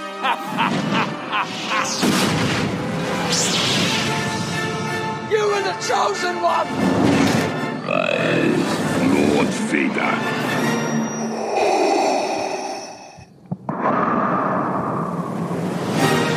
This one came out in 2005. The logline on this one: three years into the Clone Wars, the Jedi rescue Palpatine, Palpatine from Count Count Dooku. Um, as Obi Wan pursues, see you laughed again. Pursues a new threat. Anakin acts as a double agent between the Jedi Council and Palpatine, and is lured into a sinister plan to rule the galaxy. Written and directed by George Lucas. Everyone's back pretty much from the second one for this one. Chrissy, what did you think of the last one? much better. Obviously, it's the it's the best of all of the the prequels. It's the most interesting. Uh, it it was the I don't want to call it most linear in terms of its storytelling, but I could follow it. Whereas in the first one, I'm like, okay, so now we're going to this. Everything's about this fucking pod race. Like this is this is the movie. Okay, I guess so. And in the second one, I mentioned I was like, where are they going with this? I have no idea. So the third movie was at least it told a story that I could follow. It made sense. I could root for somebody. And then in the last third goes off the rails once Anakin turns completely to the dark side, which I have to say, in my opinion, happened I won't say a little too quickly, but It he went from it. Thank you. It went from being like, hey, he's kind of this narcissistic, you know, adolescent to a hundred percent sociopath like that. and I went, okay, cool. Well, now he's a sociopath. But it was definitely um, the best paced of the three. I think that actually he was a better actor in that one than he was in the second movie as well. His and Natalie Portman hair as well. He had he had nice like flowing He, had- he graduated, in this one. and it was this. It was Obi Wan's movie, in my opinion. Like his, especially in the end when he had his whole face off with uh, Anakin, and uh, uh, just ah, everything there. I, that that I have the high it for me. ground. I love it though. I mean, fuck you're does not that mean? You're not that care, much higher, it. dude. You're just like a little bit higher. He's like an inch and a half higher. By the way, when Obi Wan killed Darth Maul, he had the low ground. So Ooh, snap! Shit doesn't even make sense. I don't It doesn't. Care. I don't care. It's Ewan McGregor. I'm. Um, I agree with you, Chris. This is definitely the best one. This movie has the best beginning. Like it starts, like it starts like, like at at ninety miles an hour, the beginning of the movie, and it doesn't let up pretty much till the end of the movie. Like Agreed. the the whole beginning sequence is like super long and, but like really like you're in it. You're in it. There's an actual fucking space battle too, and you're like, yes, this is Star Wars. This is what I love. And this movie has the the the fucking lava planet, which you know, oh, the, Oh, yeah. not only is the ground lava, everything's Everything lava. is lava. the floor is lava. Mustafar, which shows up again in Rogue One because it's where Darth Vader's palace exists. Exactly. It was also very super hot Super Mario Brothers because it right because it's like this doo doo doo doo doo doo and like doo doo doo doo doo doo like jump get away from the lava. Yeah, they're they're surfing in the lava. Yeah, which, yeah, yeah. Which I, you know, I'm, I'm like, how does that work? So, what are they surfing on, and why doesn't that just Uh, instantly they are surfing on a platform and a uh, droid. Anakin is standing on a droid that is ray shielded uh, against the lava, and Obi Wan is standing on a platform that is ray shielded against the lava. Because I'll be honest, when I first saw this, I thought they were using the Force to keep and and that's what that glowing blue stuff was around it was them using the Force to keep those things out of the lava. I eventually found out by watching it that uh, several times that Anakin actually slashes the controls to the to the giant ray shield uh like array that was meant to keep the lava at bay. And then that's when that thing falls into the lava pit and then they start fighting. But so the only things ray shielded after that are things that had uh ray shields uh, built into them like the robot and the platform that is the nerdiest explanation I've ever. That was like. MythBusters, Star Wars MythBusters. honestly like like you it, it takes it, it, it took like three times watching it to be like oh that's not them with the force doing that that's oh it's ray shielded and they they explained ray shields in the beginning of this film when it's like Are you saying ray shields or rice shields? Are you are you Ray. Neil, are you Oh, okay. Are you Neil deGrasse Tyson? Are you watching this like that's not how that would work? right no I do that. You just I do that all the time, especially with Al- movies I al- really although enjoy. when I watched it tonight with my wife, like she was, she was like, "This is the best part of the movie." I was like, "Yeah, if you can believe that they could breathe uh, that close to lava and not fry their lungs from the inside out." Mm-hmm. Oh come on! Just, Preach, Dave, just enjoy preach. the lava planet, man. It's fucking awesome. Super Well, lava well, I planet. mean, that's that's a trope of Star Wars, right? Like every planet has to have one one uh, you know you know typography across the entire planet. Like Tatooine is all desert, Hoth is all ice, uh, Endor is all forest, and Ewoks. Mustafar is all lava. Which, which in you mentioned Rogue One. That was one of the things about Rogue One, and we talked about it in our review. Is why would Darth Vader want to live on like the weird lava planet when he could live on like the Bahamas planet where everyone else Right. was with the, oh, with that's, the super that's very library? easily explained. Yeah? it is. It is the the point of all contention for him. He can focus on the dark side there because it is where he lost everything that ever meant anything to him. Ooh, deep. Oh, Including very, his- very hot topic and emo of you, Darth Vader. Damn it. That that that is what Darth Vader is. I mean, he focuses on his pain and it draws him his strength. So, uh, if you're a Sith, it makes sense. I mean, I would be at the Bahama planet, but I could still focus on my pain while sipping a mai tai. No, looking you're at the, the type that would want to bury your well, pain. You'd no, the like, "Bury Bahama it." the Bahama planet got blown up at the end of Rogue One. So, Yeah, no more Bahama. R.I.P. Bahama planet. Oh man. Uh, so, uh, what is your main thoughts on on uh, episode three, Dave? Episode three is a beautiful Obi Wan piece. Uh, honestly, like it's what it winds up being.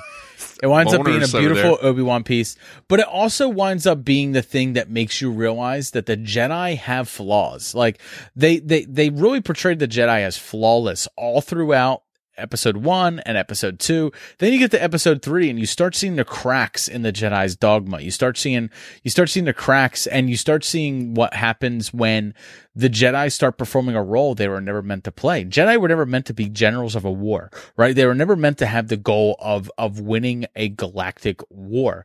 And now that the, that, that the win is in sight, you see them start betraying some of their own dogmatic laws. Um, you know, you see, you, see Mace Windu about to kill, uh, Senator Palpatine or Emperor Palpatine when and and Anakin's like, no, that's not the Jedi way. Which Anakin's right. That's not the Jedi way. You're not supposed to kill him.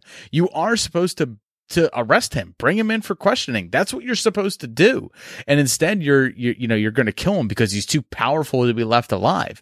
Uh, you also see things like the Jedi compromising even their own council when they ask Anakin to spy on on the Emperor when they ask him to who is not the Emperor at the time, he's the Chancellor. So you see kind of Anakin's point of view. That's one of the things that I love about this film is that like you see multiple point of views and at any time if anyone stepped outside themselves and had thought about what they were doing for just a minute, maybe Anakin wouldn't have become Darth Vader and maybe the entire thing wouldn't have happened. If Mace Windu wouldn't have been so full of himself and and tried to kill Palpatine, you know, and instead just arrested him, Anakin would have went along with that. So it's as much of a betrayal of the Jedi against Anakin as it is Anakin betraying the Jedi as well. I love that Palpatine, where he gets uh, lightninged uh, at towards the end, he turns into he looks kind of like your thumb when when you're in the bath too long. You know, where you Yep, little, little, yep. Raisiny. little raisiny. Um, but uh, yeah, I mean, this one is is it, it goes by the quickest. There's there's the most action in it. You, there's no one that's super annoying like Jar Jar Binks or you know little It Anakin Jake Lloyd. It also explains a little bit of what was, you know, talked about in episode one, where they say Anakin's the chosen one, where they say, like, you know, isn't Anakin, you know, the chosen one? Isn't he meant to bring balance to the force? And it's like a prophecy misread, maybe, um, where like they get into the fact that maybe, eh, you know, Anakin really wasn't wasn't born of natural birth. Maybe he was born of the Force. And, you know, uh, Palpatine even has that speech in the opera where he says, like, there was a Sith master who could create life from the Force and, and stop death from happening. Are you talking about the midi-chlorians? I am. He can manipulate the midi-chlorians to create life. Because, like it or not, whether you know you like midi-chlorians or not, they are a part of your Star Wars universe, and they are part of the lore, and they can be used. And in in this case, technically, if you believe everything that's being said there, then then technically, you know, Darth Plagueis the Wise created Anakin to be the perfect Sith uh to to to fulfill that prophecy to take down the Jedi. And only after Darth Plagueis' death at the hands of Palpatine was or or Darth Sidious was that prophecy fulfilled. Um however it was the Sith that myth- misread that prophecy and the Jedi who benefited from it in the end and which we don't get until episode 6 Uh, one of my one of my favorite underrated scenes in this movie is, uh, and the reason I like it is because it's so weird. Is when um, Padme tells tells Anakin that she's pregnant, and he has this look on his face where I'm sure a lot of a lot of guys have this look on his face, but it's great that he has this look on his face in a Star Wars movie where it's like, oh Justin, shit, I'm so happy. You're talking to a you're so talking to a guy you're talking to a guy who slept with a a a, a lesbian once and now has a child as a result of that. So his face was my face when I went, wow. I'm so happy. This is great. Chrissy, any any standout scenes for you? Well, I already talked about the N one when they've had their uh, whole face off, Obi Wan and, and Anakin. Yeah. There was- I Um, hate you. I'm s you have to forgive me a little bit because when you watch them all back to back, some of the movies start to run together just a slight bit. Which uh, I'm assuming, I think it is the third one where Obi Wan has the face off with the thing where it has like four or five lightsabers. General Grievous? yes, Yes. couldn't remember its name.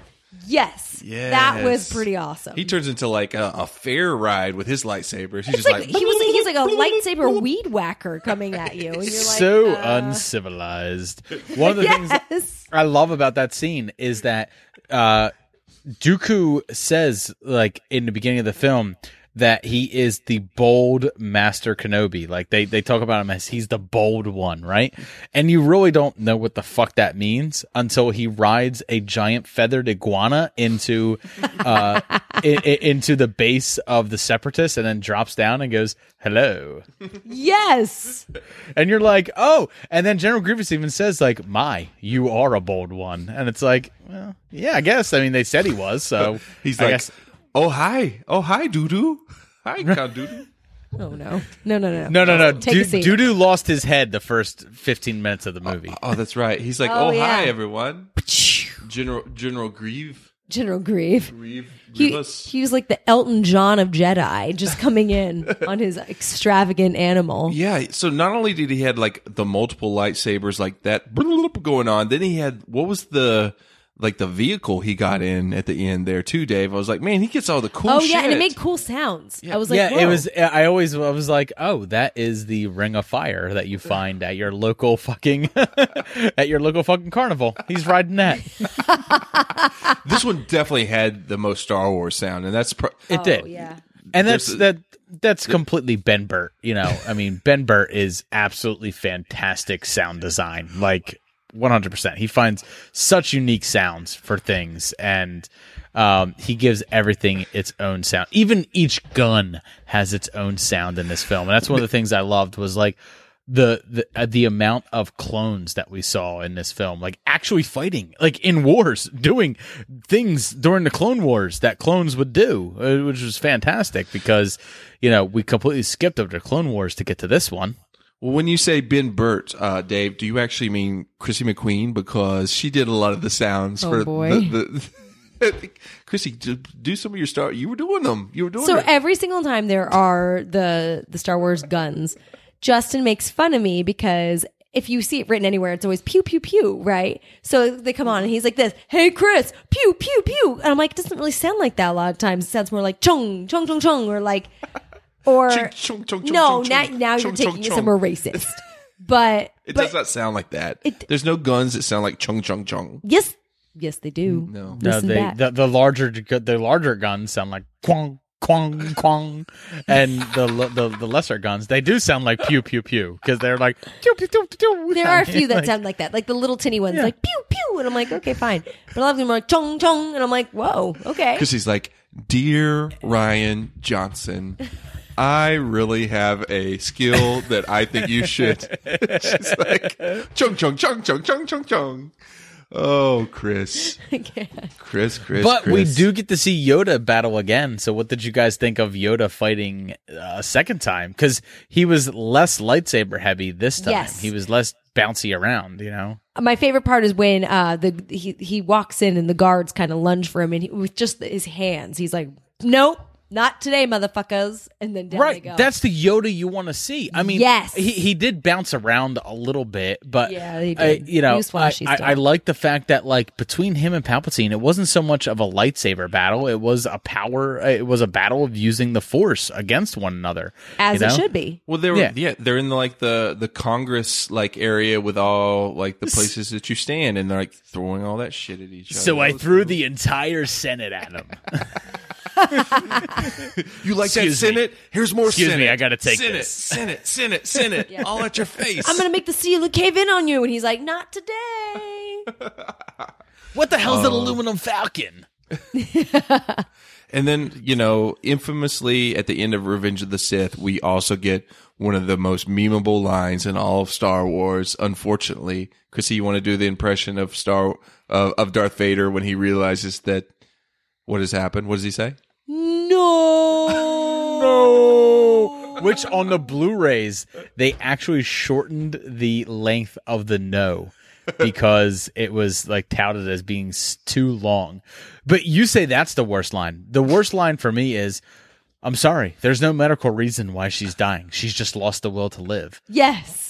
Like, why wouldn't you just say like she's lost a lot of blood? I don't think she's gonna make it because that makes it- sense. Because it supports her story earlier when she was like, "You're breaking my heart, Right. Annie." Right. So so like here's the thing. In this universe, you can lose four limbs and we'll replace them all. You can get Yes. burned to a crisp and we'll put you in a giant walking iron lung. But if you have birth to twins and you've kind of lost the will to live, you're a little depressed, there's nothing we can do for you. Oh my god, that's so perfect. Dude, that OBGY, the OBGYN robot. Uva. Uva. the sounds like the sounds that she was making where she was like underneath the the skirt and like she was like uh, she was apparently about to die i was like this is some weird sounds like what's And going am I- on She's a here? terrible OBGYN. and am I wrong? Like, so, so my wife's a twin, right? And when when Luke was born first, I went, well, that's bullshit. Like, clearly, the firstborn twin is always the more dominant one. And my wife's like, no, that's true. and I was like, well, Luke's not dominant. He's a fucking whiny little bitch. By He's the a time they get to whiny fucking little A New Hope. bitch. And, and I was like, so Leia should have been born first. And I was like, it's little details like that that like kind of bothered me a little bit about this film where I was just like, okay, so she lost the will to live, so she dies, and then they stuff her dress at the end full of whatever to make her look like she's still pregnant. But then you hide the kid on Tatooine, you give him the same last name as his dad, and you hide him with the family that the dad is aware of that exists, and you expected uh. nobody to find him. Yeah Like- why did why did they stuff her dress for the like the the burial or Because the, they the wanted- funeral because They they, wanted wanted her to think that- appear still pregnant. Correct, she should like- still be pregnant. like She the baby died. should down with the ship. i'm an idiot that makes sense so no child so so the children died with her Right. but He won't the go fact that looking you for 'em. named one of them skywalker which they make a big point of the fact that like skywalker is you know she never had children other than anakin so if there's a skywalker out there then darth vader would be like hmm i think this is mine. this is another chance to uh establish my really sad regret that we didn't go with the name for our son chrissy that i wanted to Sky? my- It's worse. no i i wanted to name our son uh lucas skylar winters so he could be luke skywinters that's awesome what's wrong with that yeah what's wrong with that chrissy Uh, Dude, as we just I named my Luke daughter whiny little bitch. I named my daughter Logan because I I, thought name. I was going to have a boy and I love Wolverine. And I was like, yeah, Logan. And then when I found out it was a girl, and I was like, Logan still works for a girl, right? I see nothing wrong with that. And in fact, one of my favorite soap opera characters who's a girl is called Logan. Yeah. So everyone's like, nope, you can still name her Logan. I was like, good. Then maybe she'll have bone claws one day. this is this is our son lucas skywinters It's a lot to live up to. oh whatever chrissy I just I just call my daughter Weapon X anyway. So Uh, we're running long. Chrissy, wh- what will be your final grade for episode three? Um, I don't know. I'm torn between an A minus and B plus, but because of the bad acting, because of the the coupling, I'm gonna go with B plus. I would agree with you. B plus for me on this one. Uh, 79% on Rotten Tomatoes, 7.6 on IMDb. This one is, uh, got a lot more love on, on the interwebs. Dave, what would be your final grade? Oh my god, here I am, the fan of Star Wars, coming in lower than both of you guys. like, What? B B minus. Uh, B minus. It's, it's above the other two. It's watchable. It's enjoyable. Uh, but but but B minus, one hundred percent. I mean, I understand that actually. You have Yeah, I- loyalty I- to certain um, uh, episodes of the franchise, I'm sure. So you kind of have to like relegate different scores accordingly in your head. Oh, exa- exactly. I mean, Rogue One is above all of these prequels, and, and it's a prequel in itself. So, um, uh, but yeah, I, I think B minus is a fair score for it. Uh, it's just there's there there's there's still problems there, but I feel like the problems that exist are only because it has to deal with what came before it.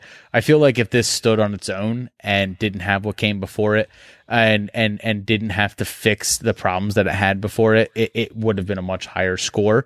Um, but the problem is, it, it does have to deal with those problems, and it does have to address them, and um, at, at times it does things to get itself to to the a new hope point that that that kind of feel ham-fisted towards the end you know like like luke and leia can't have a mother at the end so they have to she has to lose the will to live you know uh anakin has to fall to the dark side even though like throughout two-thirds of the film he was fighting that but at the end he kind of falls like really fucking quickly um which He murders some kids, guys. Totally straight up Right. murders them. Right, but that's, really not sad. Anakin's character, right? Like, I mean, like, uh, it, it it just doesn't seem right. Like, it just seems like it happened so quickly. Where, like, I feel like if they made this film three hours long, they might have been able to to fit some more of that. Uh, some more of that Anakin angst in there to, to to really like have him fighting this dark side of himself, but but ultimately losing to it. Uh, I would have enjoyed that more um to to make this film more of an Anakin piece probably would have served it better uh even though Hayden Christensen's not n- not the best actor in this film. Um you know he it, it would have done better to to really focus on his character instead. They really had to wrap up everybody's character i- in the end. So I I, I felt like it could have been done better. So it gets a B minus for that. I concur. Chrissy, are you are you um, glad that you finally watched the prequels? Or are you Yeah. good, good with your journey now that we've got Last Jedi coming up next week? I am. I'm going to be a little Star Wars out by the end of the month. I'm not going to lie, but it, it also um, kind of cements me in my position of what my favorite Star Wars movie is of all of them that I have seen. Ooh, Which go- is? go ahead. Rogue One. Whoa. Whoa! It's not terrible. It is the most Empire Strikes Back of of a lot of a lot of the Star Wars films. So for me, it's always going to be Empire Strikes Back. That is the most Star Wars film that is ever Star Wars in fucking Star Wars ever. It is Rogue. It it, it is Empire Strikes Back. Just one hundred percent. That is the most Star Wars film ever. Um, and it it it has the absolute best characterization of all the characters and it it really really solidifies that original trilogy I'm surprised you didn't say Return of the Jedi, Chrissy, knowing your love of the Ewoks I and how you said even. that they were super sexy and oh yub nub Oh my God, no. Each up oh, yub no. nub yub nub chicka chippa Oh, Jesus, help me. Oh man. Well, I, Chrissy, you say that you're you're worried that you're gonna be Star Wars out, but I'm like, I'm at peak peak no excitement yeah this levels. should chrissy this should really make you like now like super jazzed to see uh last jedi because last jedi is is really like taking a lot of the lore that these prequels set forward and then a lot of the stuff that was that was done in the original trilogy and now it's bringing it to a head like luke skywalker has come full circle now he is he he has realized all the faults of the entire franchise and he he plans to correct them now with Rey i oh, mean can't- that's Can't wait. I can't wait, Chrissy. Oh my god, I can't wait. Cool, cool, cool. Cool, cool, cool. cool, cool, cool.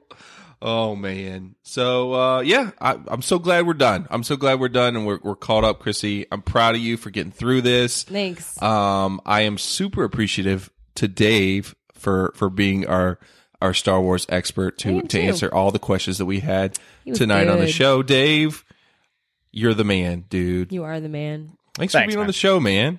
Awesome. I love I love talking Star Wars prequels because uh while I don't think they're the best films ever, I feel like they have their place in this universe and they deserve their shot. And they do have a story to tell, and it it it, it feeds into the overarching story that that that we're being given through the films. Awesome, awesome. I will leave you all with this. Uh oh. Go ahead. If you have a moment, look up Darth Vader is much less intimidating with Anakin Skywalker's voice. Somebody took a spot is on true. impression of Hayden Christensen and put it dubbed over Darth Vader. It's worth it.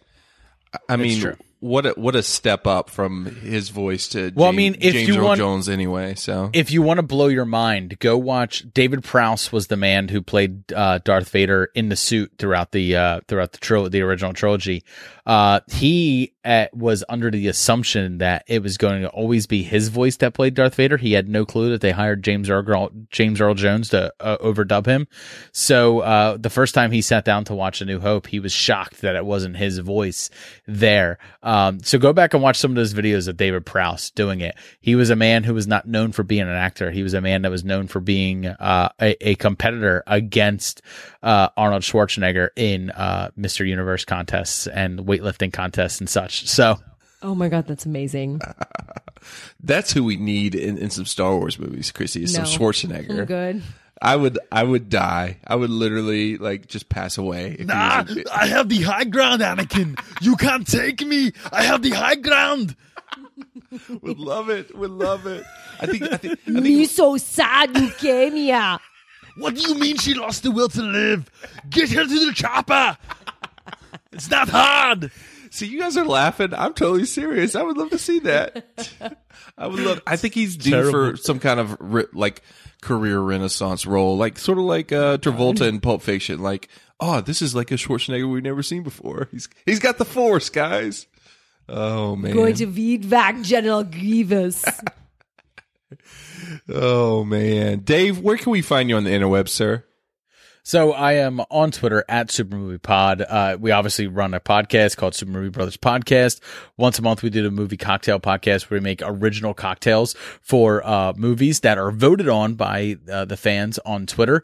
Uh, and then pretty soon, coming out in I believe it's February, uh, Podfix, the network that Justin and I both belong to, will be doing a Star Wars series that is going to be called Podfix Presents a Certain Point of View, where Duty, Dan from, I'm sorry, Duty from Shaken Not Nerd, Dan from Netflix and Swill, Wes from Via VHS, and myself discuss some of the most hotly touted subjects of the Star Wars universe, and we all come at them from a different point of view. So that will be out sometime in February, but you can find us, uh, Super Movie Brothers podcast on any podcatcher and also on www.supermoviebrothers.podcast.podbean.com. Shout out to our boy Jay, uh, your boy Jay, Super up, Movie Jay? Bro Jay. Um, Jay, who on our most recent episode hated Evil Dead. So go listen to Super Movie Brothers episode Uh. 74, where he made me watch The Diving Bell and Butterfly, uh, which is a French indie film that I just could not get behind. And I made him watch Sam Raimi's 1980s classic, Evil Dead 2, that he just could not get behind. I And, heard uh, it. Chrissy liked Evil Dead 2 more than Jay. That's great. Probably not by much. Oh, Chrissy, my heart. I love you, babe. I- I- Jesus. I mean, my own Oh. co host can't get behind Evil Dead 2. Uh, our friendship almost ended that day. So. Um, and shout out to the Podfix Network. So go to podfixnetwork.com. You can find Dave's show, our show, several other awesome podcasts to listen to. Newly featured on Podbean. yeah, we were featured on Podbean recently. Up and up. We're, we're moving on up Moving on up. to the B side. Um, but yeah, um, and and like I said, so next week on the show, we're super excited. We finally got to this point. Chrissy's seen all the Star Wars, so we're gonna be watching Last Jedi. We're More actually Star Wars. we're getting into a movie theater. Yay! Watch a movie, a new one. Along with along with Dave and Jay and every single other movie podcast we know. Yeah, we're all going to be reviewing it. I mean, it's I'm uh, so excited. I'm so excited. I don't even care. I've watched. Um, I literally after watching the prequels today, I I went back and I watched the trailer and I was like, "Fuck yeah!" I I just I can't not be excited for this. I just can't. It's like it's like absolutely impossible. Uh, I, I I wasn't a huge fan of Force Awakens as far as the Star Wars films go, but I I still love the characters they introduced, and I'm super happy to to really start tying up some of these ends. Like I'm just I'm just dying for it. I I, I can't wait. I'm going to be in there 6 p.m. in my theater on Thursday night. I can't wait.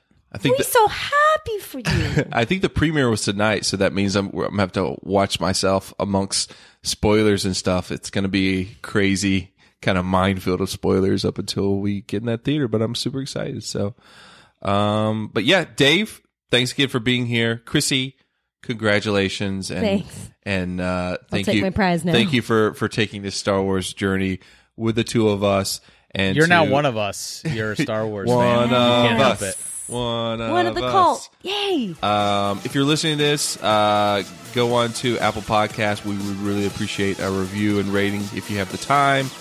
Um, but thanks again for listening, guys. We will see you guys next week. Thanks a lot. Peace.